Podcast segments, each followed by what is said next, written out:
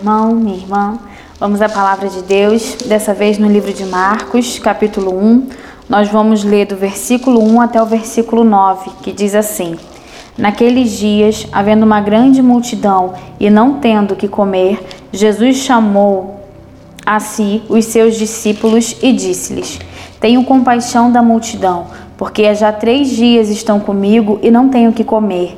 E se os deixar ir em jejum para as suas casas, desfalecerão no caminho, porque alguns deles vieram de longe.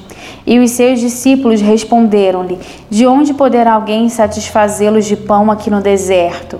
E perguntou-lhes: Quantos pães tendes? E disseram-lhe: Sete. E ordenou à multidão que se assentasse no chão. E tomando os sete pães, e tendo dado graças, partiu-os e deu-os aos seus discípulos para que os pusessem diante deles, e puseram-nos diante da multidão.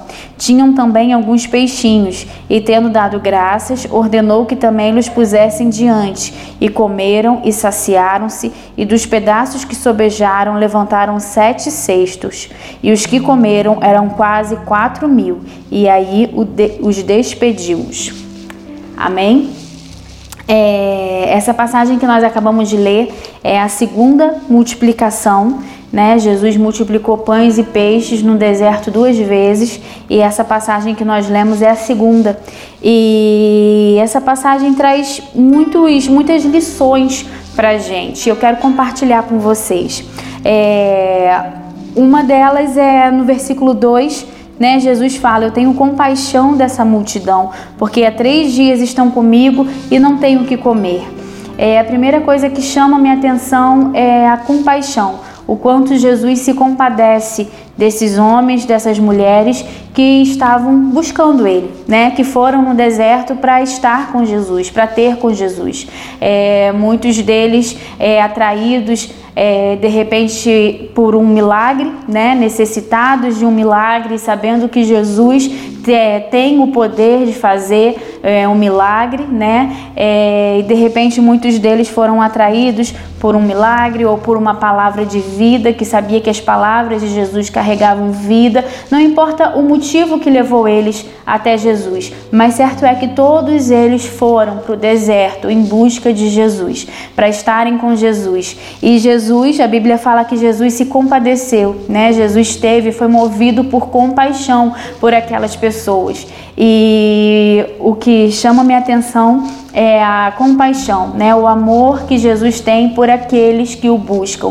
Eles não pediram para Jesus comida, né? Eles não foram até Jesus falar que estavam com fome, reclamar de nada, mas Jesus viu a necessidade deles mesmo sem eles pedirem. Os discípulos, por exemplo, que também estavam ali, não foram movidos por essa compaixão. Nós não vemos os discípulos é, preocupados em prover para a multidão, né? Essa necessidade necessidade né, que eles tinham de, de se alimentar. Mas Jesus não. Mesmo sem eles terem pedido, Jesus, com, com o seu amor, com a sua compaixão, Jesus estava atento para a necessidade deles. E Jesus proveu, né? Estava preocupado em prover aquilo que eles precisavam. E da mesma forma, Jesus se compadece, continua se compadecendo daqueles que o buscam. Jesus tem compromisso com aqueles que procuram estar com Ele, que procuram né, é, buscá-lo. E então nós sabemos que Jesus conhece as nossas necessidades,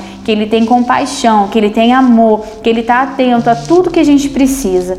E uma outra coisa que chamou minha atenção é que Jesus fala e se os deixarem em jejum para as suas casas, desfalecerão no caminho. Então Jesus está preocupado com o caminho deles, não apenas com o momento que eles estão ali, mas com todo o trajeto deles até eles voltarem para as suas casas. Da mesma forma, Jesus continua preocupado com a nossa caminhada.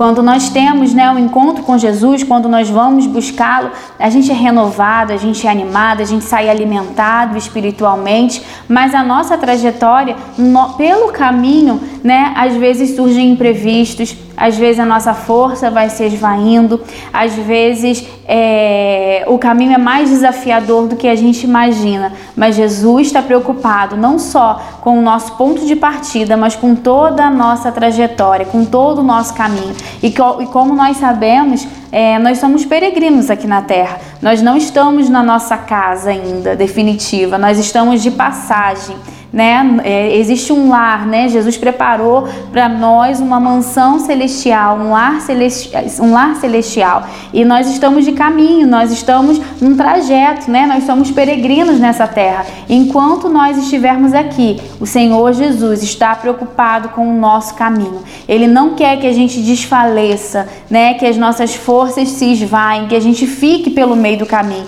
Ele quer garantir que nós vamos chegar na nossa casa com segurança nutridos, alimentados pela palavra dele, né? guardados, protegidos por ele. Então Jesus está preocupado com todo o nosso caminho, com toda a nossa trajetória aqui nessa terra. E uma outra coisa que me chama atenção nesse texto é a atitude dos discípulos, né? Jesus fala: "Eu não posso deixar essa multidão ir sem se alimentar, porque eles vão desfalecer pelo caminho". E aí os discípulos respondem: "Onde poderá é, alguém satisfazê-los de pão aqui no deserto?" Como eu disse, essa é a segunda multiplicação. Então, os discípulos já tinham visto Jesus alimentando uma multidão no deserto antes, né? Eles já tinham visto o milagre de Jesus, eles conheciam o poder que Jesus tinha, eles estavam caminhando com Jesus, eles já tinham visto tantos milagres, né? Vinho, água se transformar em vinho, eles já tinham visto a pesca maravilhosa, eles já tinham visto um milagre exatamente igual a esse, né? Que é de cinco pães pães e dois peixinhos, Jesus alimentar uma multidão. E aí Jesus fala, pergunta, parece que instigando eles, né? Instigando a fé deles, falando, eu queria alimentar essa multidão, eu não queria despedir eles sem, sem comerem, né? Sem se alimentarem. E olha a resposta dos discípulos: aonde nós vamos encontrar comida nesse deserto? Como poderemos satisfazer uma multidão nesse deserto, né? Se fosse Jesus, eu ficaria no mínimo brava com esses discípulos, né?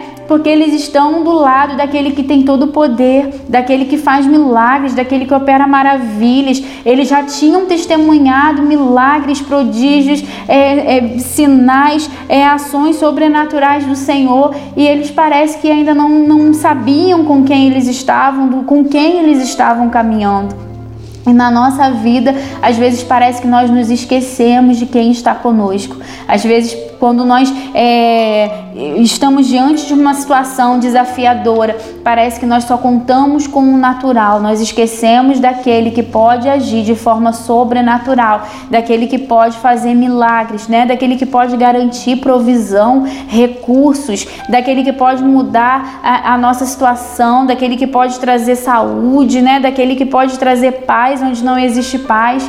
Então eu te convido a não contar apenas como natural, como esses discípulos fizeram. Naturalmente falando, realmente não tinha como conseguir pão no meio do deserto para toda aquela multidão, mas eles estavam com Jesus e Jesus tem o poder, tinha o poder e ainda tem o poder para garantir, né, de forma sobrenatural o milagre. Então nós precisamos contar com o milagre de Jesus. Nós precisamos saber quem nós estamos servindo. Nós precisamos trazer à nossa mente milagres que o Senhor Jesus já fez em nosso favor, né? livramentos que ele já trouxe, cura que ele já trouxe. Com certeza, quem caminha com Jesus já experimentou milagres vindos dele e nós precisamos sempre é, confiar, esperar por esses milagres, não os discípulos, né? Que olharam só para o natural esqueceram, parece que esqueceram com quem eles estavam andando. Então a gente precisa sempre lembrar: não, Jesus está comigo. Eu posso estar no deserto, é, eu posso estar sem opções naturais, mas Jesus está comigo e Ele pode fazer o sobrenatural. Amém? Então lembre-se sempre com quem você está caminhando. Lembre-se que Ele tem compaixão de nós, que Ele se preocupa com a nossa caminhada, com a nossa vida, com a nossa história nessa terra e que Ele tem todo o poder para trazer as bênçãos, os milagres, é, a provisão que nós precisamos. Deus continue te abençoando e falando poderosamente no seu coração.